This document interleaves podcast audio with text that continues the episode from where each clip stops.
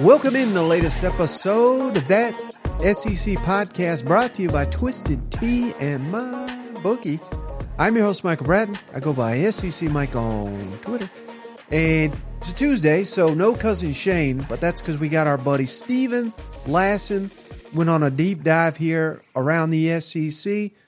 Really uh, had to pick Steven's brain on Texas A&M and Mississippi State jobs opening – the bowl projections. That did so well last week, so we got in on that, previewed the upcoming slate. Great conversation with Steve, and we'll get to that in just a minute. But we didn't have time uh, to play these clips from Ross Bjork. It was Sunday evening talking about getting rid of Jimbo, but big surprise. You know, obviously the uh, emergency podcast, if you missed it, and, and sur- surely you know by now, but Zach Arnett fired by Mississippi State on Monday morning which no surprise that he was fired. Really, the surprise was the timeline of why they didn't do it Sunday. I, we'll never know. But uh, we got comments from Mississippi State AD Zac Selmon as well. So let's get start with Ross Bjork. He just went first here on why he made the decision to get rid of Jimbo Fisher after all this uh, hot seat talk for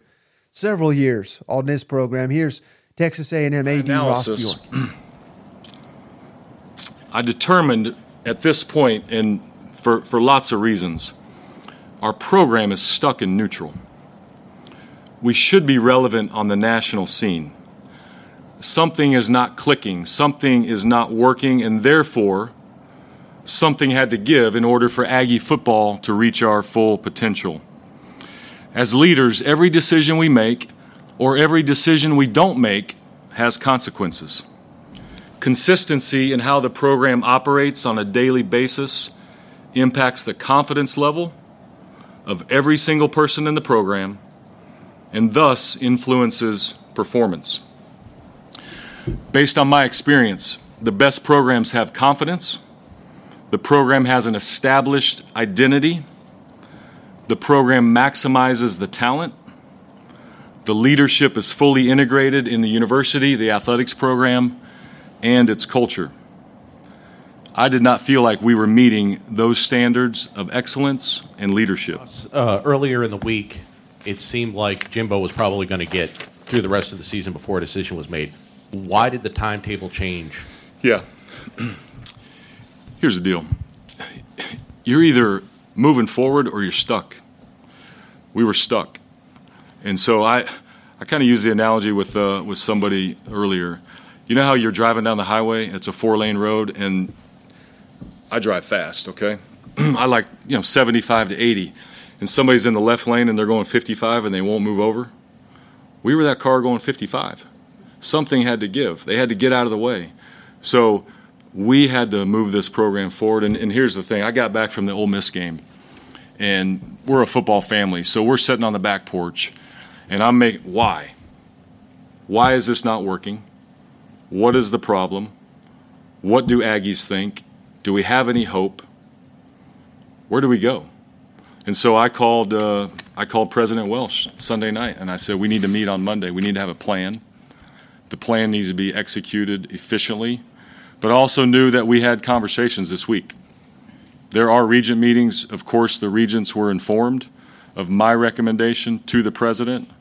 And so the timing of all of that played into it. And then I thought if we were going to have an interim coach that this week is going to be a little it's going to, it's going to be a little wild, right? The players are going to be emotional that we could prepare for this game based on the opponent and then you go and try to beat LSU, you know, the last game of the year and create some momentum. So again, not ideal, but also not unique in the modern day of college football, especially given transfer portal world signing day and all those dynamics that. that and now, of course, the million dollar question.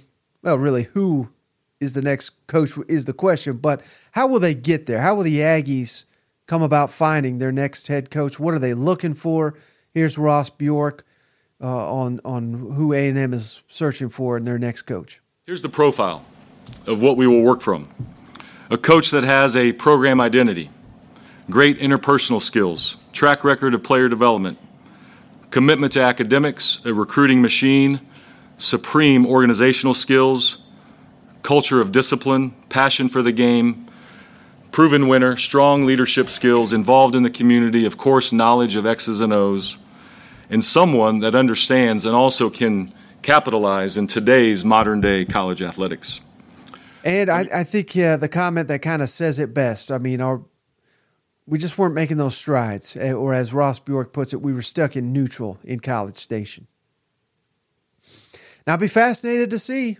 Uh, again, we get into this deep dive with Steven, but uh, I don't think the splashy fit is, is who they're looking for, or, or sh- who they should be going for. We need a quality coach. We need some stability. That's also something Bjork t- talked about. We just need us a football coach down here in College Station that can take all these tools, all this promise, get the most out of it. Cannot wait to see who Texas A&M hires to fix this football program. And the same deal with Mississippi State, one of the proudest institutions in the SEC. They ain't been playing like it though this season under Zach Arnett. I said the same thing on the emergency show. Just proud that they pulled the trigger so quickly because you're just delaying the inevitable, given what we've seen. Zach Arnett was in over his head. He's a fine defensive coordinator. He's not cut out to be a head coach in this league, at least not yet. And that was evident this year on the field. So uh, Zac Selmon says this is going to be a national search for their next coach. And um, here he is on his decision why they decided to get rid of uh, Zach Arnett after only 10 games like all high profile co- coaching searches, there's going to be plenty of rumors out there on who our candidates are, and there'll be a ton of interest in this position. I advise you not to make assumptions or believe anything unless you hear it from me. During this process, we'll be thorough, we'll be diligent, and we'll be efficient. The next time I speak publicly on this will be when we introduce our, our next head football coach. Zach, if you will, maybe take us through your decision timeline. I mean, you know, what kind of brought this day forward? And obviously, we've all seen the product on the field, but kind of what'd you know and when'd you know it and when you start thinking that way? Yeah, I think in this role, you're constantly looking at the health of a sport program, and you throughout the season, you want to see progression and progression in certain areas. I don't think we we met the standard on the field. Um, as far as point of decision, I think after discussion with Dr. Keenum in on Sunday afternoon, it was, it was pretty clear that this was a decision that we needed to make to make sure that we solidify um, our path forward into the future. And I think the million dollar question when it comes to Mississippi State and Zac Selmon, that you know he didn't go on a huge deep dive here or anything, but the NIL that's the million dollar question because they're so far behind in NIL based on what I've heard, what many people have said. Mississippi State is, uh, I mean, short of Vanderbilt, I, I, think that's the only one they're they're doing better than. What will he tell candidates about that? Because I, I think that is a very very important question for any candidate seriously considering this Mississippi State job. Zach, in the NIL space, there's a lot of discussion among you know coaching candidates about you know what what your NIL package look like and things like that, and that's a factor in this uh, ever changing college football world. And so, how prepared are you to answer that question? And uh, you know, what do you need from fans to ensure that Mississippi State is competitive in that space, so they can attract the best candidate possible?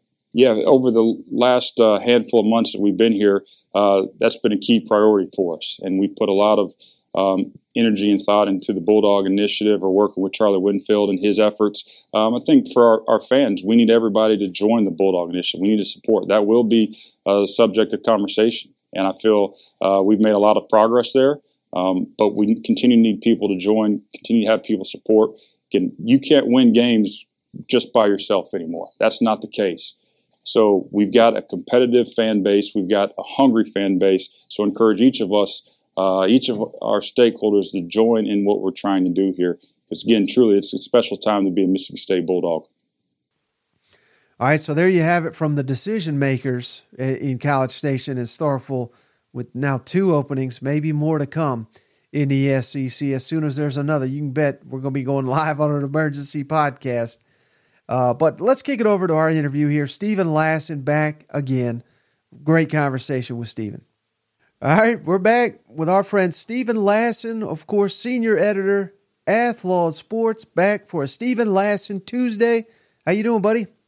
Hey, Mike. It's great to talk to you, my friend. I uh, hope you enjoyed all the games this weekend. It was a interesting weekend on the gridiron and an even more uh, crazy weekend off of it. So uh, I guess no, not a dull moment right now in the world of college football.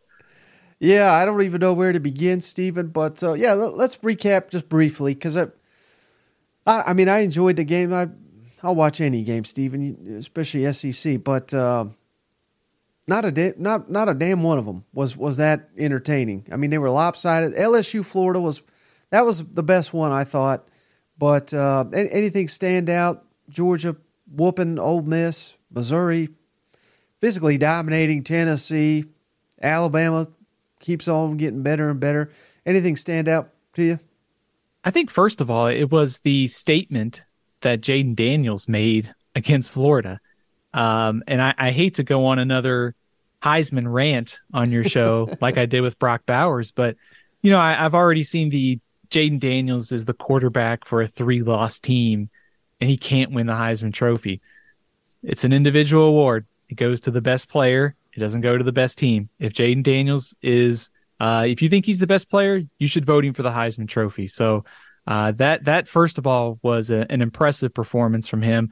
Uh, just the the touchdown runs themselves were just highlight reel uh, material, but the overall the production, the way he carried that team, uh, once again, just the the statement that Jayden Daniels made for LSU.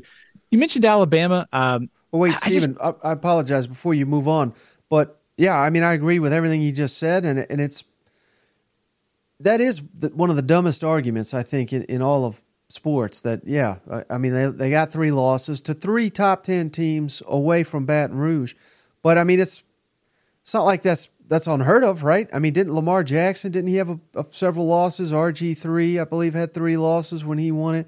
Tebow had multiple losses the the year he won it. So I I don't I don't even understand why people make that argument because it's I mean it's not that foreign to have a guy with with a couple losses on his resume win the Heisman. Exactly. That that's just it. You know, there have been other Heisman winners with multiple losses and so it shouldn't be a reason to vote against Jayden Daniels. If if you don't think he's the best player, then then you shouldn't vote him first uh, for the Heisman Trophy. But you know there are some legitimate candidates that aren't from the SEC, like Michael Penix of Washington. He's having a great season. He could be the Heisman frontrunner. But I don't think we have to make this a Washington is is perfect. LSU's lost three games. That should knock Jayden Daniels out of the playoff mix, especially like you said, They've lost to Florida State, who might make the college football playoff. Uh, they lost to Alabama, who's in the SEC championship game, and they lost to, to Ole Miss basically what on the, the kind of the last drive, last play of the game. That's not a knock on Jayden Daniels. He's having a fantastic season, and if and if if he's if he is your number one player in college football, uh, the wins and losses shouldn't matter. You should vote him for the Heisman Trophy. Right, and I apologize for cutting you off, but it sounded like you were going to say something nice about Bama, so I ha- I have to almost interject anytime anybody says something nice about uh, Alabama. Yeah, I was I was wondering are the uh, the decaying dynasty shirts are probably still in the boxes, right? In the somewhere they're getting sent to a third world country as we speak. Right. Yeah, I, I, think you can safely keep those away, uh, tucked away for another year. Uh, this team just impressive. Just continues to get better and better each week. And coming off the win against LSU, wanted to see how they would respond on the road. Um, a Kentucky team that I think, you know, probably was certainly motivated to to pull off the upset. And Alabama just came out early, made a statement, pulled away. Um, Jalen Milroe with another fantastic performance. He's someone uh, as Alabama gets better. A lot of that is due to his development too. So I've been really impressed with Jalen Milroe over the course of the season. It adds some intrigue to that SEC championship game that's uh, that's now official. And I think the other uh, takeaway that I had probably two things. First of all, impressive win for Missouri. Just incredible domination the way that Cody Schrader and and Brady Cook played, and just the the 36 to seven final result after Tennessee had taken care of Missouri the last two years. So some revenge for Missouri, and then Georgia uh, just another impressive performance. I think we're getting used to the fact that Georgia's probably going to fall behind in the first quarter, and then after that, they're at some point during the second quarter, it's going to be o- over as Georgia pulls away. So I think maybe status quo kind of held here in the SEC with some impressive performances by the top ranked teams. Yeah, well, speaking of uh, status quo, I, I wanted you, you to uh, share your thoughts. Again, I'm not trying to diminish all the games we got this weekend or even rivalry weekend, the best weekend on the college football calendar. But as we sit here November 13th, we already know who's going to be representing each division in the SEC championship, the final one under this uh, divisional format. Of course, Alabama out of the West, Georgia out of the East. Early thoughts on that matchup, Steven? Who would you favor? And uh, kind of early keys to the game for you when these two Titans meet in Atlanta man, I can't wait for this game. You know, I, I think, um, you know, just as a kind of a college football nerd and growing up, the SEC championship game has always been one of my favorite games of the year. And, and I remember the first one, you know, watching, uh, you know, out there in, uh, in Birmingham on the, the turf with, with Alabama and Florida and, and remembering some of the plays that have happened over the years in, in the Georgia Dome. So it, it's always one of my favorite games. And this year we're sending it out with a bang. I mean, the fact that we're getting Alabama versus Georgia in the SEC championship game, and these two teams look like they're on a collision course to, I mean, it could be a, a playoff game, a playoff play in game. There's just so much at stake here. So it's the last one of this format, but on paper, it is going to be a just a colossal, like titanic matchup of of the you know certainly two teams that'll be in the top eight we think by then assuming alabama uh, beats auburn but i think on the matchup front I think the quarterbacks stand out to me against the defenses, like Carson Beck against Alabama's secondary. How does Georgia handle the pass rush of Dallas Turner? Same thing for Alabama. Like, how does Alabama and, and Jalen Milroe navigate this Georgia uh, defense? He's been, like we talked about, he's been getting better every week. Georgia will be the biggest challenge of the season for him. Also, just curious to see if Nick Saban and the defensive staff can do anything to slow down uh, Brock Bowers. I, I think it's going to be a fascinating X's and O's matchup. I can't wait for it. Uh, we got got a few weeks, got to get to the rivalry, but man, I'm looking forward to this game.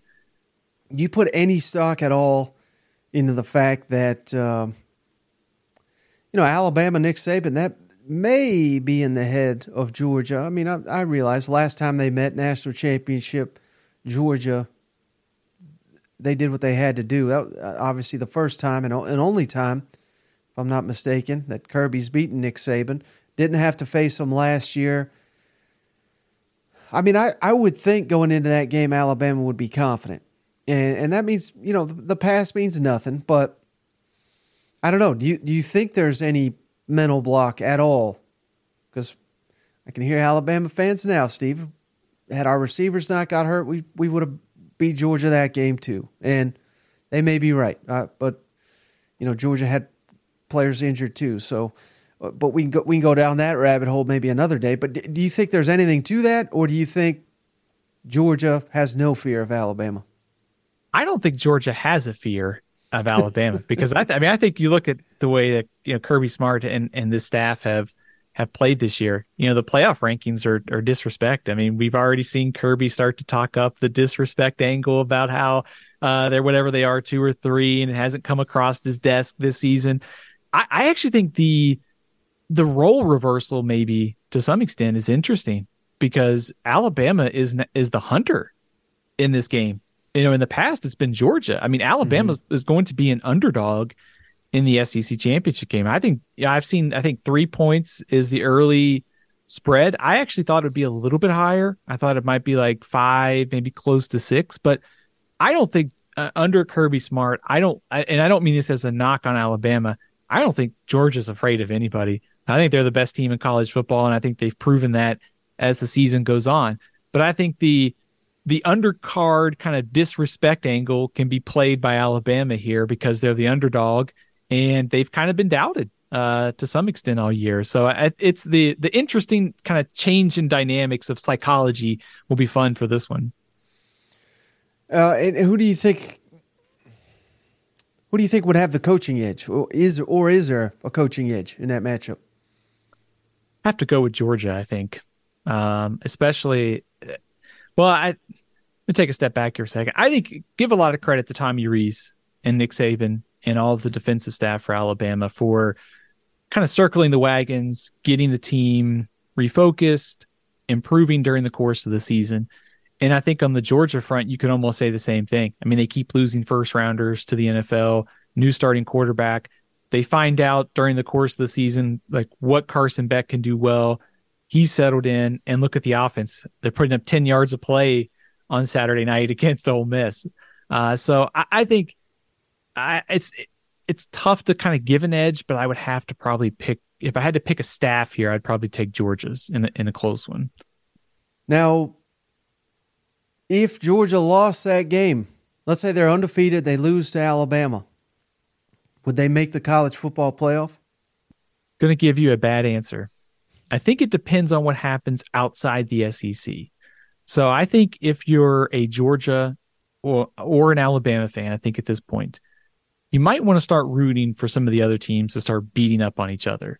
Uh, and there's a lot of chances for that. Look at uh, Texas still has to play Iowa State this weekend. And no, you don't mm-hmm. want to necessarily root against a family member coming into the conference next year, but uh, Texas still has to play I- Iowa State. They still have to play the Big 12 championship game potentially. You also have the Pac 12 teams will probably beat up on each other. Florida State in a pretty good spot right now. I think uh, the Big Ten teams are going to start playing a little bit more with uh, Michigan and Ohio State. You've had Penn State and Michigan. So I think root for some losses. I think Georgia's non conference schedule could be problematic. But if it's a close game and we have some two loss champions like the Pac 12 or the Big 12, I think it's certainly possible that both SEC teams get in. Uh, I think it, it would it would surprise me if no SEC teams got in. I know that's a scenario that's out there, but I right. would be surprised. I think we're we're due for some chaos before this season ends. Yeah, and I believe this is accurate, Steven. But uh, and again, uh, we're recording on Monday evening. But as of the the the playoff rankings, which will change on Tuesday, but I believe the top seven, five of them are on the road this weekend. So you know that's that's how you get upsets on the road, uh, particularly. So I I don't know that all those teams may win, they keep winning. So I'm not. we we keep saying it. We're due for some chaos, right? We're due for some losses by top ranked teams. So I mean, like you said, all those teams on the road this late in the season. Um, I think we're going to get one or two this weekend. I've got one in mind uh, outside the SEC that I like. So. Mm-hmm. So uh, uh, I, I apologize if if I miss this, it's late. But uh, if Alabama Georgia meet, so uh, and and you, I'm not going to hold you to this, Steven, because there's still time. Players get injured, all this. If you had to pick that game right now, uh, who who are you picking, Georgia or Alabama in Atlanta? I would take Georgia probably by a touchdown. Mm-hmm. Um, I think I think first of all, I think my intrigue level for this game has gone up over the last couple weeks because of the yeah. way that Alabama has improved. I think it's also gotten a lot more competitive because I think if you would have asked me about this game, potential matchup back in the middle of October, I would have said probably Georgia by maybe 10, maybe two touchdowns. And now we're talking about a game that's three point spread, uh, you know, could be a touchdown or so.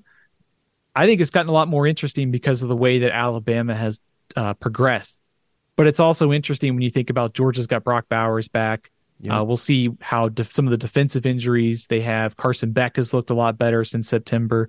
Uh, so, like I said, it is it is a really fascinating SEC championship game we are looking at. Mm-hmm. Well, I'll tell you who's not going to be there, Steven. That's Texas A&M.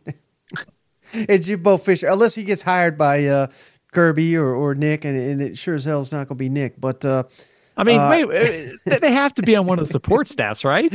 yeah, I, I don't know if you you hire Jimbo, you're in, you're in a tough spot. I'll just say that. But uh, yeah, so that's that's kind of the big news over the weekend. Fired on Sunday. Apparently, I woke you up with the news there. But uh, initial thoughts on Jimbo getting the boot there uh, in College Station and, and how ironic after all these losses. He gets the boot after a uh, what was it a forty-one point win over a conference opponent that he had lost to, I believe, two games in a row prior to Saturday night. It's funny because I was going to come on your show and apologize to Jimbo Fisher because I thought they did a good job getting Jaylen Henderson ready to go. I mean, yeah. your third string quarterback, and you go out there and win by 41 uh, points. Now, granted, Mississippi State had a lot to do with that. They're really struggling uh, right now, but I-, I was surprised at the timing of it. I wasn't surprised though that it, it needed to happen. It, it, whether it happened now or next week at the end of the season, it needed to happen. It was time for change at Texas A&M. Um, Ross Bjork, the athletic director, kind of said it best. They were sort of stuck in neutral. It was clear Jimbo wasn't going to change. Um, they could have changed out a few assistants and maybe sort of try to run this back next year and try to sell seven and five as progress. Mm-hmm. But it, it just wasn't going to get better from here. Jimbo wasn't going to adapt. He is who he is. And so I think A&M in, in making the right decision got rid of him. And I also think that the pressure of Texas and Oklahoma coming into the league next year probably sort of move this along quicker because I don't think you can afford to fall uh, too far behind, especially when you see Texas contending for the college football playoff this year. Right. Yeah, it's fascinating. It's almost like Jimbo needed a mobile quarterback this whole time to unlock this because I, I never even heard of that Jaylen Henderson. I mean, I remember when they picked him up, but it was kind of an unheralded pickup.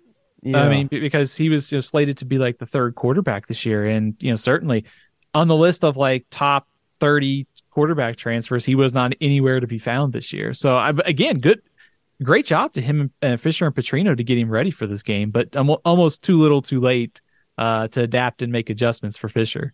Right, and so obviously A and M job. You know, thoughts on it on it, Steven. The the pros and cons, and I, I would certainly say, and we all know the buyout had something to do with this, but got to be the most patient fan base among the the upper echelon in the SEC. Mike, I mean, I was on a A and M show about two three weeks ago, Steven, and they're they're saying, well, schedule looks pretty favorable next year. I, you know, they were making all these excuses to, to why you bring a guy back, even though he's been god awful for five Did, or six seasons. You know, didn't we hear the schedule was pretty favorable this year too? Though, I mean, of course, right. And you have all this five star talent. You have a quarterback in Conner Weigman. Now, granted, he got injured. Also, like we talked about, Alabama was vulnerable earlier this year. You had him at your place LSU has a defense that's giving up, you know, however many uh, points a game and is struggling mm-hmm. this year. The, the, the West was there for the taking for Texas A&M. I don't think that's a crazy thing to to think this year. Right. So, uh, w- what is your thoughts on this job and, and just how coveted it will be, given all the resources and the facilities and the fertile recruiting ground? There's a lot to like. Some things not to like. Uh, the gauntlet of the SEC. You, you mentioned it. Sarkisian's got Texas on the rise. We haven't even seen Arch Manning.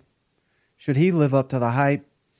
I mean, Texas is, is going to be a force. So I don't know. I, I could see some coaches being intrigued. I could see others being a little, little, I don't know if afraid's the right word, but just expectations. A lot of guys crumble in the face of that. And then, you know, I know, I know people think they just got unlimited dollars down there, but I don't know I mean, surely they can afford someone good, but I don't know that's necessarily the route you take after this massive flop. So I threw a lot at you there, Steven. But what's your thoughts on this job overall? I think let's start with the pros. I think the pros are it's a top 15, I would probably put it closer to 10 job in college football.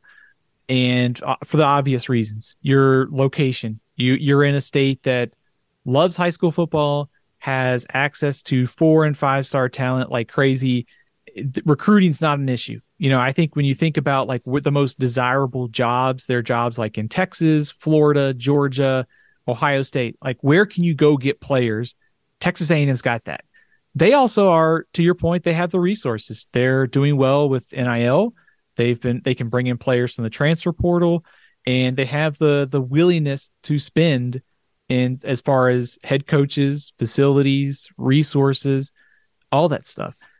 To me, the only con of the job is, like you said, it is a gauntlet in the SEC, and you're somewhere, you may be top 10, 12, 15, wherever you think it might be sixth or seventh in the SEC.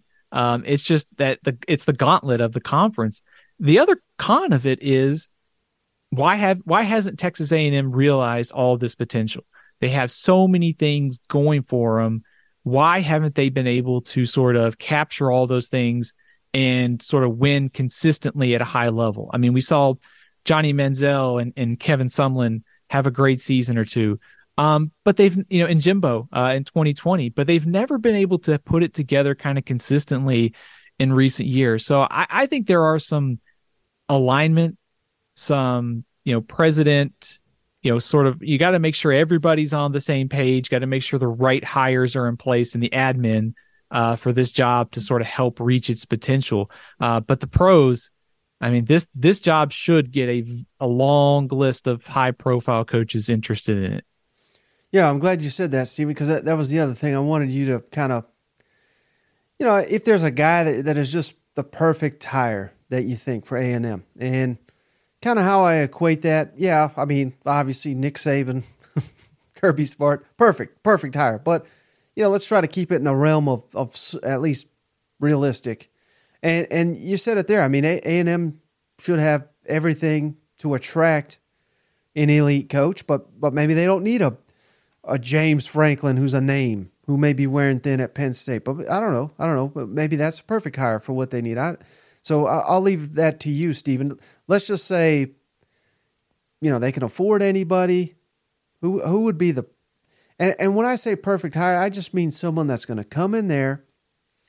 We're not going to demand him to win a national championship year one or anything crazy, but I mean, hell, A and M cannot be. Cons- they've never been a consistent like ten win program. Who could come in there, develop that talent, attract elite talent that you will need, and get their fair share against Alabama and Georgia, and, and turn this into a 10, 10 win team eh, more more often than not, and maybe win an SEC title, maybe win a national championship. Is there a coach out there, and I, I don't care if he's unemployed or employed or in the NFL just just anything really that you think is at least somewhat realistic that A&M if they picked up the phone and called this guy he would at least have to consider it.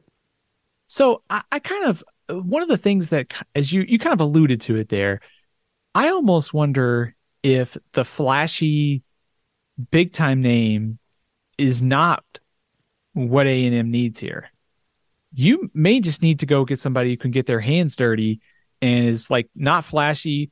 They're not going to have like the superstar press conference, but they're going to work like crazy and they're going to be maybe a little bit, I wouldn't say underrated, but maybe they're not high on the coaching. You know, they're not a top 15 uh, coach right now in college football. So I, I think the perfect fit is Lance Leipold at Kansas. He has won everywhere that he has been, whether it's Wisconsin Whitewater, Buffalo, look at how far Kansas has improved in just three seasons. I mean, they were the worst Power Five team in college football, and they're in the top 25 uh, now. Um, they have made a tremendous amount of progress. And I think he's the type of coach that can help this program reach its potential. He's not super flashy, he's just going to do the work. He's going to be able to hire good assistant coaches. He's done that with uh, Andy Kotelnicki, his offensive coordinator, is one of the top ones in college football. So in theory, if if my if my hire of, of Lance Leipold, he's bringing his offensive coordinator and his staff here. But I think it's it's not flashy, but I think maybe that's what A and M needs. It just needs a ball coach, and Lance Leipold is that type of coach. Does that make any sense? No, that, that, I'm so glad you said that because I was hoping you didn't say Urban Meyer, like I said on a national television show today. I mean that that's fun, but it's like you're, you're exactly right. You said it perfectly. I can't think of a better way to say it. But we've already we've already made the splash hire. We've already given a damn guy a national championship the the second he walked through the door, and I'm I just don't. I think that's a terrible approach after what we just went through. Get get you someone that can win and, and someone that has shown whether it's Wisconsin Whitewater, Buff. He, my my my.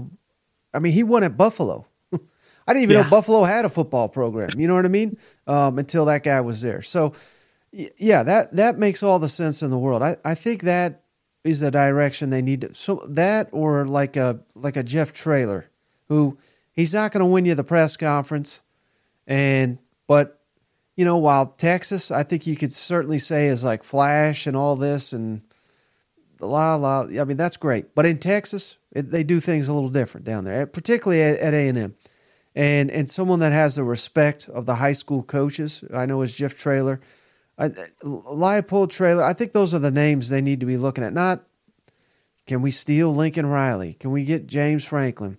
I've heard Dabo. I mean. I think Dabo is going to be one of those guys. I mean, he won two titles. We got we got to give him respect for that. But he he's going to be living on those titles for the rest of his life. You know, like he'll he'll never when when he's uh, I'm trying to think where he's going to land. When he's Florida's next coach here, when they fire Billy Napier in a couple in a year, you know, like they're going to be like, this guy's done it. He knows how to get. He's hokey, but he can do it. You know what I mean? And then and then when he washes out, when he's Mississippi State's coach, and you know what I mean, like we're still going to be saying Dabo. He won it those two years, you know. I think if if Billy, well, I guess I should say this: if Jimbo Fisher, if we gave him all the grief in the world about not adapting, I can't wait until Dabo he comes into the SEC and his refusal to use the transfer portal, rail every day against NIL, get callers on the phone. Tyler from Spartanburg's giving him a hard time, and he's giving it back to him. So he would it would be awesome to see Dabo at a place like Texas A&M. It'd be fun for like Deion Sanders to be at Texas A&M. I think just for the entertainment value and also just to see Deion uh, just try to immerse himself in SEC culture. But to your point, and I think this is sort of like on Lance Leipold, and it also fits with Jeff Traylor. Jeff Traylor is not going to be your top a top like 20 coach in the coach rankings next year, but he has a tremendous amount of respect from all the high school coaches. Every sort of backstory that you read on high school coaches in the state of Texas, they all respect Jeff Traylor. They all like him. It certainly matters for recruiting. Um, and it also, I think, just in terms of someone who is willing to do the work, and I think not going to be enamored with all the uh, the flash and, and this and that. He's just going to be a ball coach. He's just going to work, hire good assistants, and recruit. And I think understanding that Texas high school culture, just understanding the state, uh, could be pretty valuable. So I don't think they need to go get a big name. I think just go get you a ball coach, and I think somebody who can help you take that potential and turn it into production and wins. Yeah. So I hate to, uh, you know, we spent all this time on A and M totally dis- disregard Mississippi State, but it, it's just so weird that to have two SEC openings within 24 hours, and and I can't even recall Steven the last time a, a coach got fired on a Monday. But uh, that's, I mean, that, I was not surprised he got fired. I was surprised he got fired on Monday. But uh, it's almost like they should have like flipped the two. Like you know, Fisher gets fired on Monday, Arnett gets fired on Sunday for losing. Did didn't Bryan Harsin get fired on uh, Monday last year or, or Tuesday? Did he? I think it was Halloween last year that he got fired. Hmm, that would make sense. So. Saban's birthday, but uh, I did say the loser leaves town in that A and M Mississippi State, and it was the winner that actually left town first. Yeah. Uh, funny story about that, real quick, uh, Steven. Uh, apparently, they had a bunch of recruits in College Station over the weekend for the home game, and he he didn't spend a, a second of time with them. He after the game, he just said, "I'm going going to the ranch," and everybody was like, "What in the world?" So he he must have already known he was getting fired. But that's the I first just, time he's used an up tempo offense at A and M. But uh, th- thoughts on Zach Art? I feel bad for him. I mean, he was clearly in over his head. The situation was horrible. Uh, but I think a huge credit to Mississippi State for sitting here and saying, I know it's only been 10 games, but this guy is not the guy. Uh, I think a lot of schools that don't care about football, you know, they they would have they would have been worried about getting criticized for pulling the plug too early and, and this that and the other or you know trying to get the buyout lower what whatever whatever but not at Mississippi State. They they knew this is it's been awful. This is unacceptable. This is a proud football program. Uh, thoughts on Zach Arnett getting the axe after just 10, 10 games, I believe. It's the right call. Um, you know, I, I, think to to your point, Zach Arnett, I think under some really challenging circumstances. You know, I think trying to juggle the idea of you have this proven core of players coming back and you want to change the system, but you also have to think about 2024 and beyond. You know, and so you in this era of the transfer portal and everything is sped up, you know, you have to think long term and short term. And it, it was pretty clear that it wasn't working earlier this season. Just the offensive style, the everything just wasn't meshing and there was no improvement throughout the course of the year. They've been hit by injuries, obviously, with Woody Marks and, and Will Rogers, but to to have the offense performing the last couple games, and also the way the buyout was structured, you could move on easily. Credit to Arnett for taking over under some difficult circumstances and sort of navigating those waters. But like you said, Mississippi State is a is a place that cares about football and they want to win and it was time to move on. So I, I easily, I think the the right call by Mississippi State. It's a tough job, but I think that um, with the resources and the willingness to win, I think they they'll be able to get a good coach in here. Yeah, and, what what are the the highlights you think of, of the Mississippi State job, the the pros and cons there, like you did for A and M? I think the pros are, you know, for a job that's probably one of the tougher ones in the SEC. I think it's certainly the toughest in the SEC West as it is currently constructed. I think the fan support and the fact that they've done a lot around stadium and facilities to sort of raise the profile of the program. And also, we've seen uh, Dan Mullen was a consistent winner at Mississippi State. So, yes, it is hard but for the right coach, you can go and be a consistent winning team. And you also have, you know, Alabama's is, you know, recruiting is right there. State of Mississippi transfers, JUCOs. Um, there are some things going for it. It is hard, and that's really the biggest con of the job. It's just a hard job in the in college football's toughest league. You could argue it's getting tougher with Texas and Oklahoma coming into the league, but no divisions. So maybe you lose some of those SEC West teams and you pick up uh, some of the East teams that might be struggling on one of those years. So I, I think the fans, the passion, the willingness to spend, and the willingness to win are pros for Mississippi State, even though it is a difficult job. We should also note, too, the divide in college football that is there. Like the SEC and Big Ten are pulling away from everybody. Mm-hmm. And, you know, we don't know what's going to happen in, in three years and five years to college football. But I do think that there's going to be some pull for coaches to those two conferences because of the security that you can guarantee yourself in terms of having a conference home. Yeah, and so same thing uh, for Mississippi State that you did for A and M. Perfect hire, you think, to uh, turn Mississippi State around? And yeah, I mean, Nick Saban, Kirby Smart, that would be the perfect. But again, let's let's try to keep it at least somewhat realistic because it's an interesting job for every reason you just mentioned. Um, I mean, there'll be some candidates won't touch it. There'll be others. I think they'd be very eager to to come into this situation to show what a great coach they are, and and Mike Leach and Dan Mullen won there, and, and many other Jackie Sherrill. So I mean, it's not like you can't win down there. So who, who do you think is that perfect hire that Mississippi State could potentially get to to turn around the program? I've got two names, and they're on different sort of spectrums. Let's start with the one that I think is up and coming, and I think fits with. I like Mississippi State to do something different. Be difficult to prepare for every week. Be a nightmare for defensive coordinators, and that is Jamey Chadwell at Liberty. Uh, he's won at Coastal Carolina. He's won at Liberty. They're undefeated this year. His offense is, you know, sort of unique. It's creative. Uh, I think it'd be a nightmare for some of these teams to play on a short week. So I think getting the most out of your roster and doing something creative, I think Chadwell fits that. The other name is kind of in the same boat. He's just a lot older, and that's Willie Fritz at Tulane. Uh, look at what, you know, Tulane is a very challenging job even in the American Athletic Conference now. But they went to the Cotton Bowl. They beat USC last year. They do some kind of creative, unique stuff on offense. And I think he's the type of coach that continually gets the most out of the roster. And he he is like Lance Leipold too. He's won at Tulane, Sam Houston State, Georgia Southern, lower levels of football.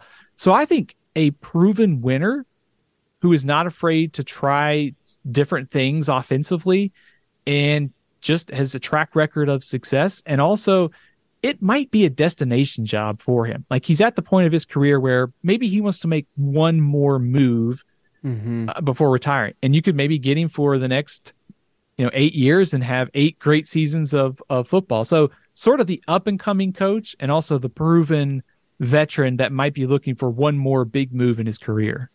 Yeah, no, I I love both of those suggestions, Steven. I'm two offensive minded guys, and, and, like you say, Willie Fritz, uh, he's a heck of a coach. I've heard his age used against him, but in my mind, that would probably make him ideal, like you're saying, for Mississippi State. He's, he's not had that SEC opportunity, and you know, he, he it may never come for him, and that's that's just a reality because of his age. But maybe at Mississippi State, like you said, maybe you know six, seven, eight years. You get you get a quality coach at Mississippi State for eight years. You you've hit a grand slam. So that makes sense. And Jamey Chadwell, same thing. You know, younger coach, innovative. His offenses are fun, and uh, yeah, I think that would be a nightmare for a lot of these defensive coordinators. And and I don't know what it is again that uh, you know I've I I I don't want to traffic and rumors because I don't I don't know, but I have heard that there's something in his background that that scares some people. But uh, if he, he did so well at Coastal, now he's doing it at Liberty. Maybe Liberty can be the uh, the new Arkansas State where they they just train future SEC coaches. You know what I mean? So. Uh, yeah, I mean, I, I I don't know if you could do much better than those. I think those are two outstanding candidates. It, Willie Fritz is 63 years old. I mean, Nick Saban is in his 70s.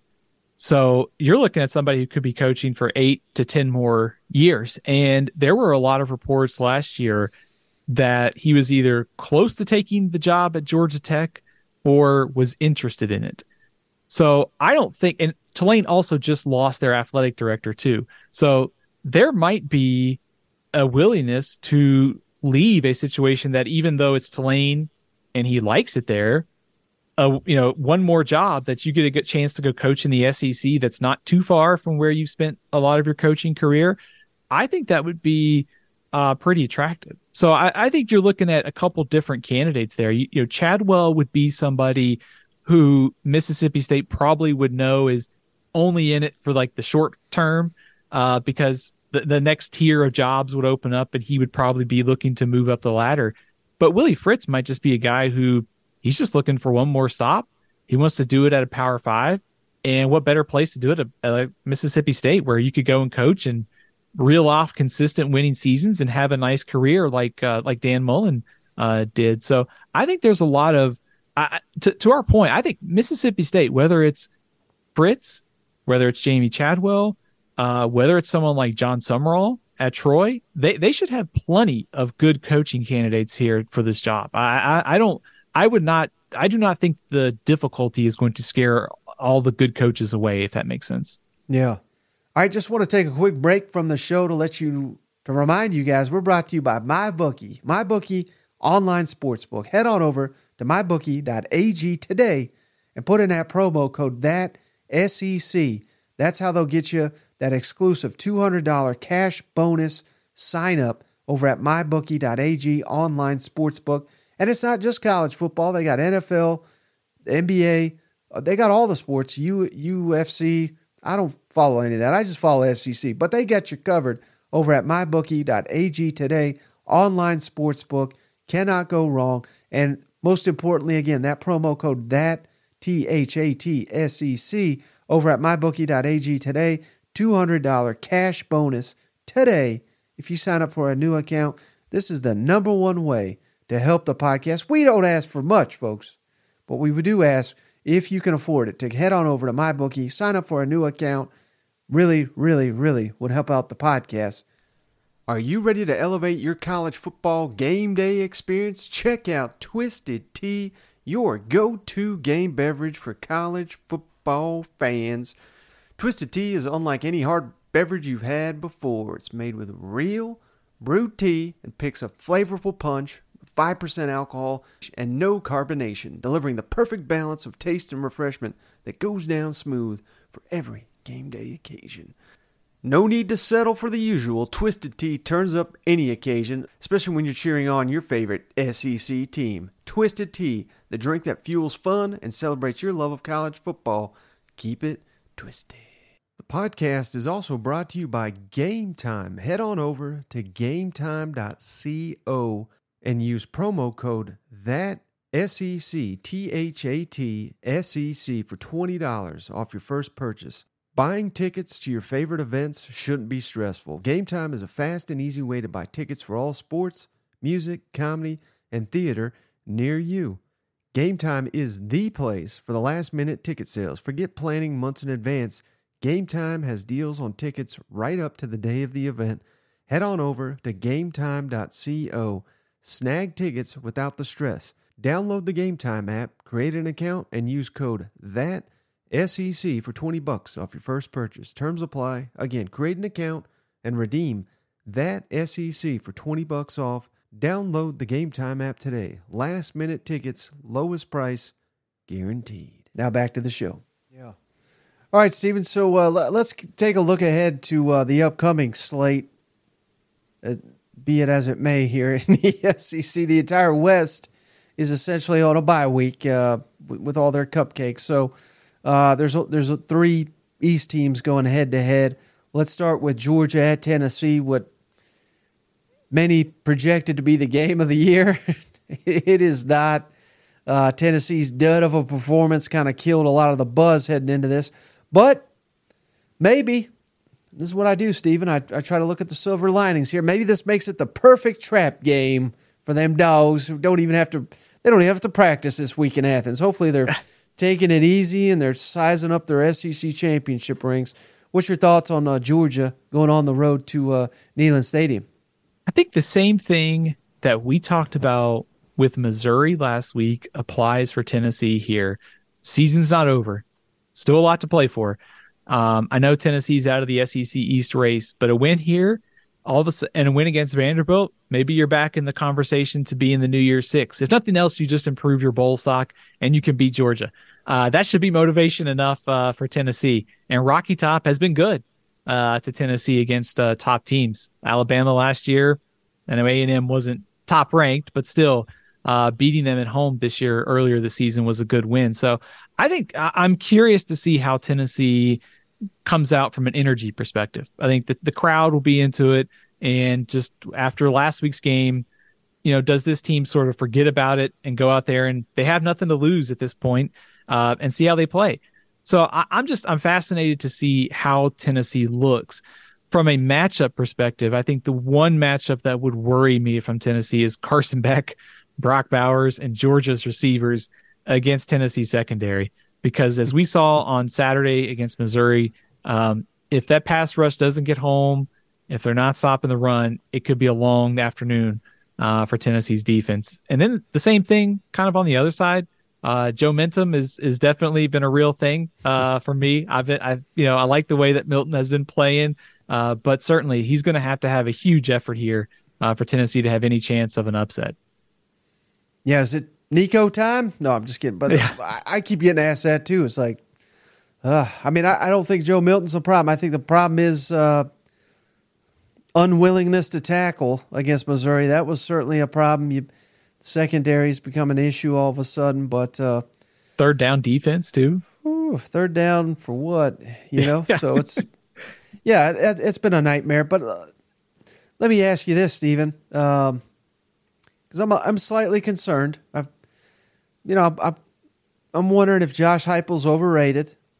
I, I put I would put him in the elite category heading into the year, but after that performance over the weekend, after the Florida performance, which I thought was just awful from a coaching perspective, getting completely outclassed on the road at Alabama, which that happens to a lot of people, but I don't think it should happen to you when you're up 21 to what was it, 20 to 7 or or whatever in Tuscaloosa.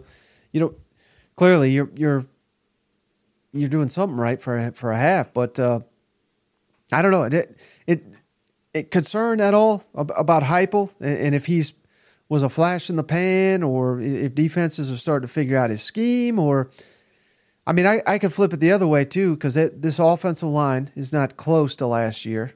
Clearly, for all the Joe Mentum, and I'm not I'm not piling on him. I, I don't know why people keep piling on Joe Joe Mentum, but he's not Hendon Hooker. These receivers are not even close to last year. So um, I guess I'm sitting here making excuses, but those are realities as well. Does that factor into it? What's your overall thoughts on the job Heupel's doing? Yeah, I, I think if we assume Tennessee loses to Georgia and beats Vanderbilt, they'll be eight and four. If this is as much as Tennessee's quarterbacks, receivers, and offensive lines are going to struggle, and you still finish eight and four, I think that's a pretty good sign. Fire. Uh, I think, unlike Jimbo Fisher, Josh Heupel is willing to adapt, and we've seen that this year with the way they were using the ground game. Obviously, the defense was playing well up until Saturday.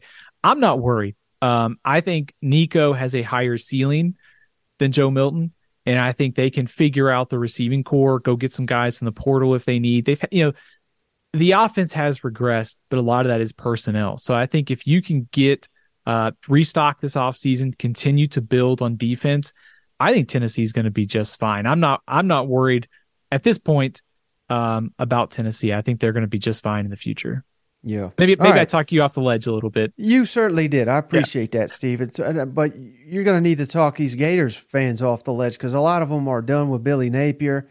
I, I think it's a certainty unless he unless he loses by 50 points to Missouri and, and FSU. I, he's certainly coming back. I would think. Um, he's losing recruits like it's nobody's business, so that's that's a real problem. But I, I anticipated a, a, very close game on the road at LSU, and it was it was for, for a good. I mean, if you didn't watch that game, you didn't realize. I, believe they had a lead in the third quarter, so eh, I mean, it's not like they got their their doors blown off, but that Jayden Daniels was just so good. Their their defense was rough, no doubt, but they're still fighting. They're still competing.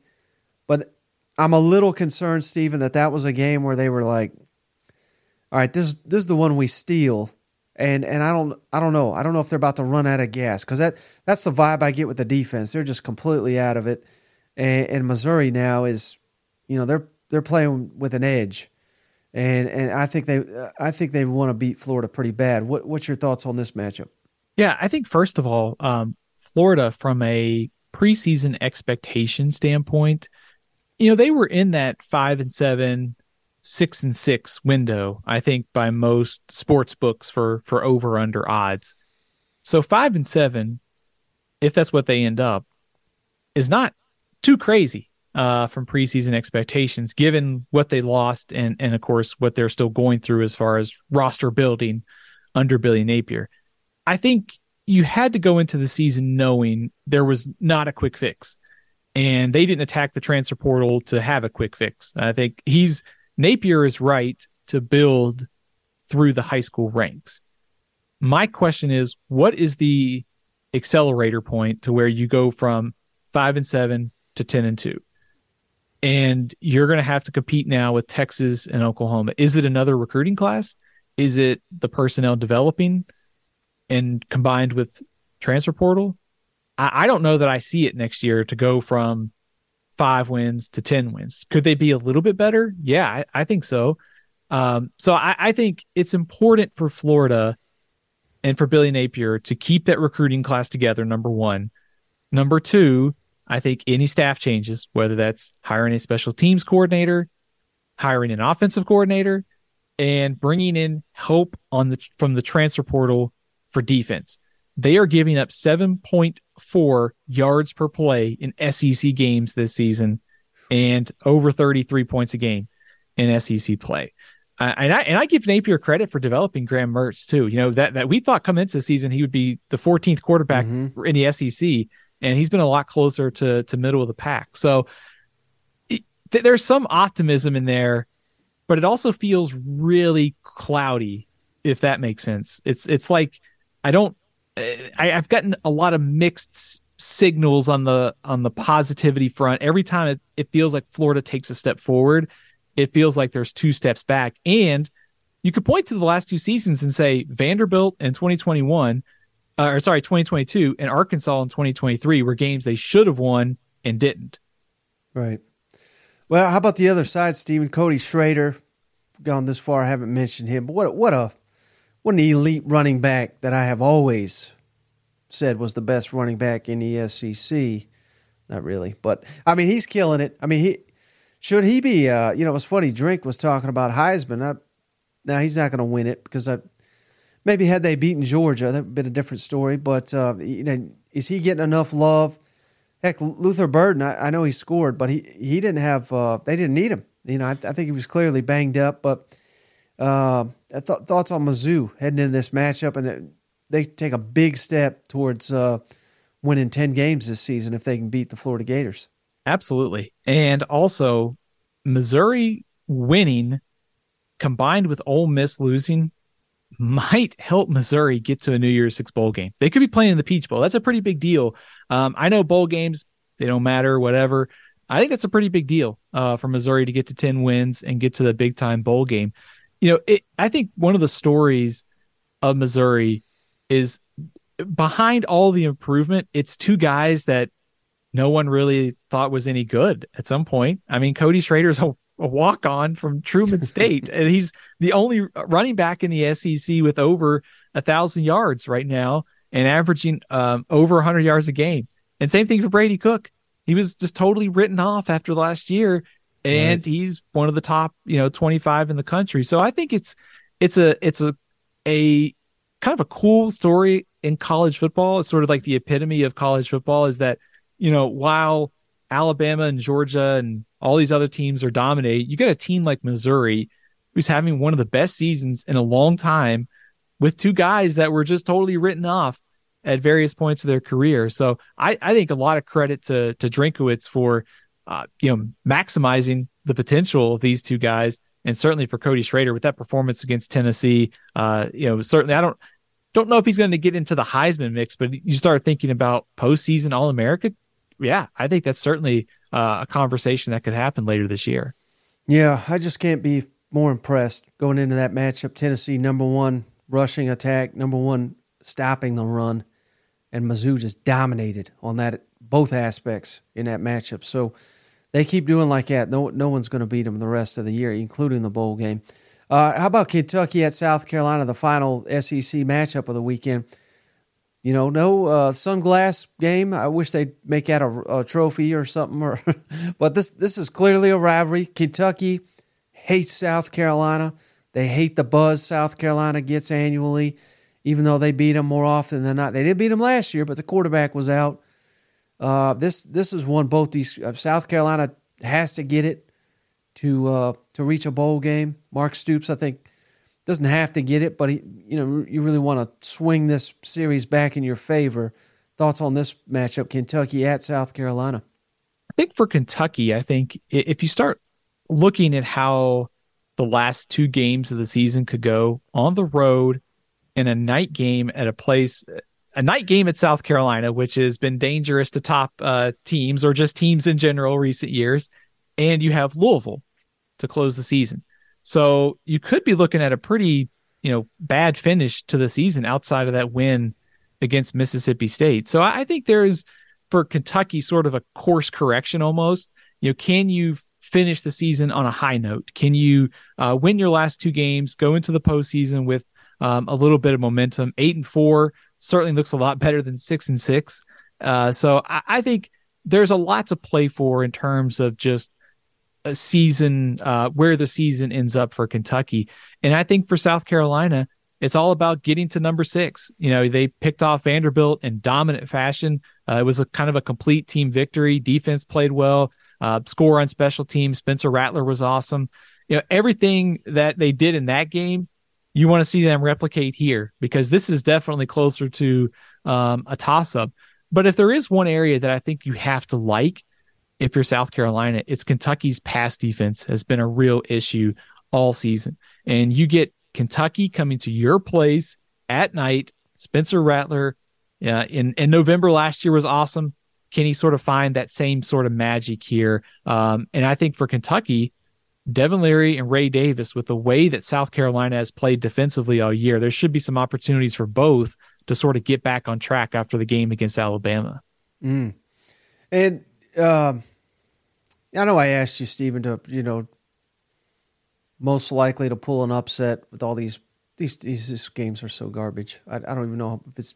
Is there any any nuggets or notes or anything about any of these teams or even the SEC teams if you want uh, the rest of these games? Because I mean, it would be a stunning upset. I would think if if any of these teams lost.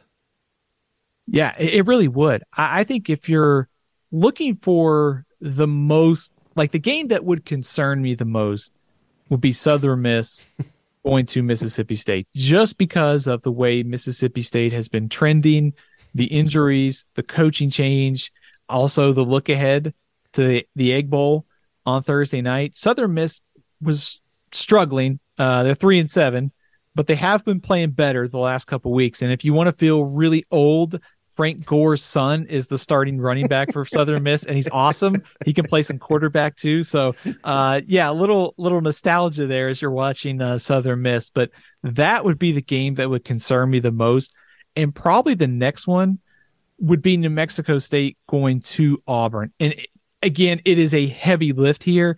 New Mexico State, I've got them 64th in my power rankings nationally. This is a really solid team. They've gotten better over the season. Um, Diego Pavia, their quarterback, good at hitting big plays. He can run around too. He's kind of hard to stop.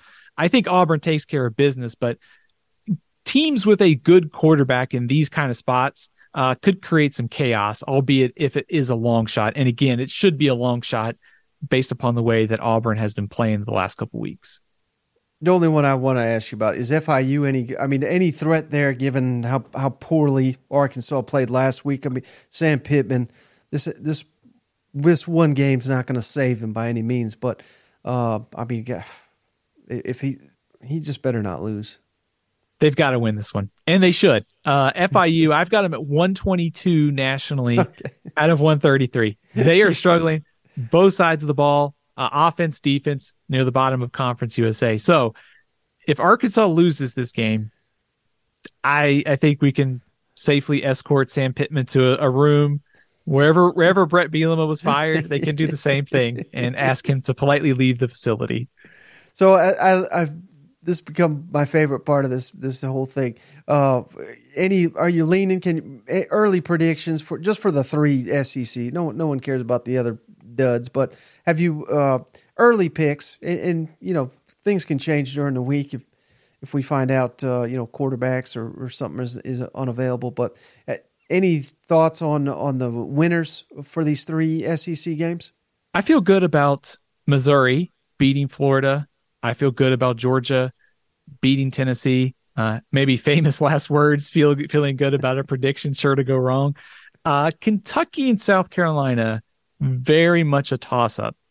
I tend to side with teams that are desperate and have something to play for. And with South Carolina at home on Saturday night with the crowd, and the atmosphere, mm-hmm. and the Kentucky secondary issues, I'm probably going to take South Carolina and what would be a very small upset by the spread. Right. Yeah. That, would be interesting going into that Clemson game with the bowl hopes on the lineman. It's a perfect segue. Steven, our last uh, topic here updated bowl projections. You brought these to us uh, last week, and and fans really appreciated that. I, I appreciated the idea, Steven. And so now uh, we we can we didn't have Arkansas, but I guess you didn't have them for good reason.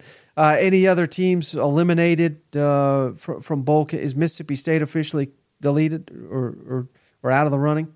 I took Mississippi State out. Normally, my my theory is until you're officially eliminated, I will keep you in the projections. I, I, have to say though, after Saturday's performance, I don't have a ton of confidence in them beating Ole Miss in the Egg Bowl. Now, crazy things have happened, but they are out. Arkansas is out. Uh, we're still holding on to to Florida, but they are very much on the bubble at this point. And South Carolina sneaks in the, uh, again this week as well. And no no consideration for Vanderbilt, huh? Don't think so. I think we have to get pretty far down the list of APR teams for them to get in this year. All right, so let's start at the top. I think that's what we did last week. Uh, uh, who, if there is a SEC team that makes a playoff, uh, who you got there? Georgia uh, in the Sugar Bowl against Texas. So same thing as last week Be Georgia taking on future SEC uh, opponent Texas, I guess SEC cousin this year. Uh, Would be a fun uh, semifinal. So that that is my one versus four in the college football playoff uh, after week eleven. Nice. Uh, and then uh, we got any uh, New Year Six teams in the SEC? Absolutely. I've got Alabama versus Oregon in the Cotton Bowl, which would be fun. Uh, Bo Nix taking on Alabama would be an entertaining uh, matchup. And Current Oh. Alabama coach versus the next Alabama Right. coach, apparently. Yeah, I was going to say Dan Lanning uh, getting re- uh, uh, Alabama head coach in training uh, up there in Oregon right now. I've also got Ole Miss in the Peach Bowl against Penn State. I went back and forth on this one, Missouri or Ole Miss. The college football playoff rankings had a pretty decent gap between Ole Miss and Missouri last week, so we'll we'll see what happens with that going forward. But that eh, one of those teams, if they can get to ten wins, is in good shape to be in the New Year's Six right now, based upon everything we know. So, like I said, still a lot to play for for Missouri and certainly for uh, for Ole Miss.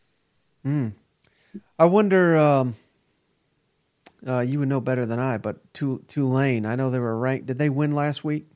They did, yeah, they beat Tulsa. Yeah, that Uh, helps. That certainly helps Ole Miss in the in those playoff rankings. Absolutely. Yeah, that that if if Tulane keeps winning, that will help uh Ole Miss to get to that. They probably need to be 9, 10, 11. And it Mhm. also helps, and this is also the case for Missouri. Uh, Louisville is ranked ahead of them, and Louisville's got to play Florida State. They still have to play Kentucky. Th- there's still a lot of losing that's going to happen in, in that range too. So I, that's why it's important for Ole Miss and Missouri just to keep winning because I think it's all going to take care of itself at the top. Is Kansas State ranked? Because I know Missouri beat them. They are ranked in the Associated Press poll. Uh, So they should, I would assume they would stay in and, and, and the playoff rankings as well um, after uh, after last week's win over Baylor.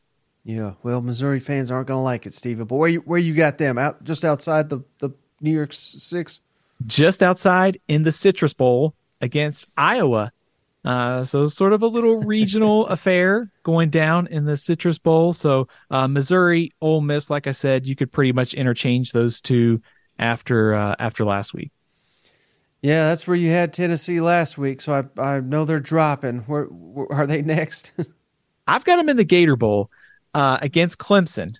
Uh, so a little reunion with Dabo after last year. Now, it is tricky to get two teams to play in, in the bowl game two years in a row.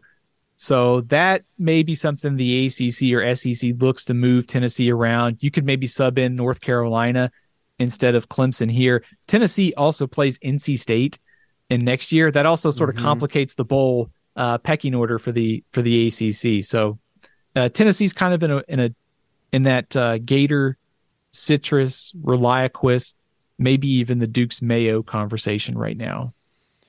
Tennessee sure doesn't like Gators. I can tell you that. All right. Uh, who's next? Uh, in the ReliaQuest Bowl, much like last week, we have Brian Kelly meeting up with some family uh, playing Notre Dame. So that would be a fun uh, reunion for Brian Kelly uh, to play a lot of his old players and, and and Marcus Freeman. I've got Auburn playing Maryland in the Music City Bowl. Uh, Taulia Tagovailoa, uh, Tua's little brother, doing a good job uh, as Maryland's quarterback, and of course Mike Locksley, uh, the head coach up there. Yeah. In in the Liberty Bowl, I've got West Virginia playing South Carolina. So uh, South Carolina on the bubble, but two games, two winnable games. It's there for them. Uh, still, still in the bowl projections uh, going into this week, and I've got Kentucky versus Virginia Tech in the Duke's Mayo Bowl. Those two teams actually played in this game a few years ago, oh, yeah. Fight, fight, fight. Yeah. Fight. I think th- this Hendon one Hooker. Hendon Right, Hooker. right, that's right. totally forgot that that was Hendon Hooker. Um, uh, you know, so Texas, the Texas Bowl with Texas A and M Mm-hmm. and Oklahoma State, same thing as last week, and the Gasparilla Bowl, same thing as last week. Florida on the bubble against Georgia Tech. Yeah, I'd be pretty interested in that, uh, particularly that A and M Oklahoma game, Oklahoma State. Excuse me, um, Gundy. Well, I was going to say Jimbo. Can't say that anymore. but uh, you know, nice history. I, I always like when these teams that don't get to play each other anymore, but have a history, play each other in the bowl game. I don't, I don't know if anybody else enjoys that, but I, I know I certainly do. I always do, and you know that's one of the reasons why I was hoping Kansas would play Missouri right. last year because of the rivalry, and we don't, you know, we don't get that anymore at the end of the season. It's all, it's funny because of the conferences getting bigger. There's actually been some chatter that the bowl games may actually be between like two Big Ten teams that didn't play in the regular season and maybe some of the other conferences too. So this might the, the next couple years the bowl season might look a lot different and this might be one of like the last times we get all these tie-ins mm. like we hmm. have them. So you're saying Alabama, Missouri in a New Year's Six bowl or something like that. Exactly. Exactly right. It, which I guess that would even be I mean this year Alabama would be in the play in the 12 team playoff and right. Missouri would be just out on the bubble. So technically you could have Alabama versus Missouri in Tuscaloosa in a first round game or it's like Alabama versus Missouri in the like second Sugar Bowl at the after the playoff game. Yeah, man. It's going to be wild to see all that play out. You know what? It, it, college football is headed for so many changes next year. Uh, and we, we're not even done with the coaching carousel this year. So who knows what's going to happen over the next uh, couple weeks. But certainly, I mean, the conferences, the bowls, the playoff, everything's going to look a lot different. It's it's in, it's another reason why we should enjoy these last couple weeks of the college football season because it's going to look a lot different in the future. Yeah, no doubt. Well, Steven, I appreciate you as always. Before you go, can you tell the audience uh, where can they follow you? Where can they find your work? Absolutely. So you can follow me on Twitter at Athlon Steven. You can also subscribe to my YouTube page, all CFB 365. If you're on Instagram, TikTok, Facebook, Threads, I am Steven L. CFB. All right, Steven, I appreciate you and can't wait to talk to you next week. Absolutely. Thanks for having me on. Look forward to, to catching up next week before all the rivalry games. All right, so just want to say thanks again, Steven, for joining the show. Always appreciate having the college football encyclopedia all day show and uh, his knowledge when it comes to college football is just unlimited. So always a treat having Steven on the show. Cousin Shane, he'll be back on the next one. We'll go live again after the the upcoming college football playoff rankings, preview these games. Got a number of guests I'm already reaching out to, trying to get, uh, you know, trying to finish strong here. We got some games this weekend, coaching searches, a lot going on around the SEC. So stick around all week we got you covered. But uh, just want to say thanks everybody for for tuning in, sticking out all season long. I hope you appreciate all the time that we put into making this show. And based on the numbers, I think you all do. But maybe we don't say that enough. Just thanks to each and every one of you for continuing to check us out. And we'll catch you on the next one. Hey, buddy, this beer's for you, Mike, and cousin Shane. That SEC podcast loves the pirate, and the pirate loves that SEC podcast. Hail State.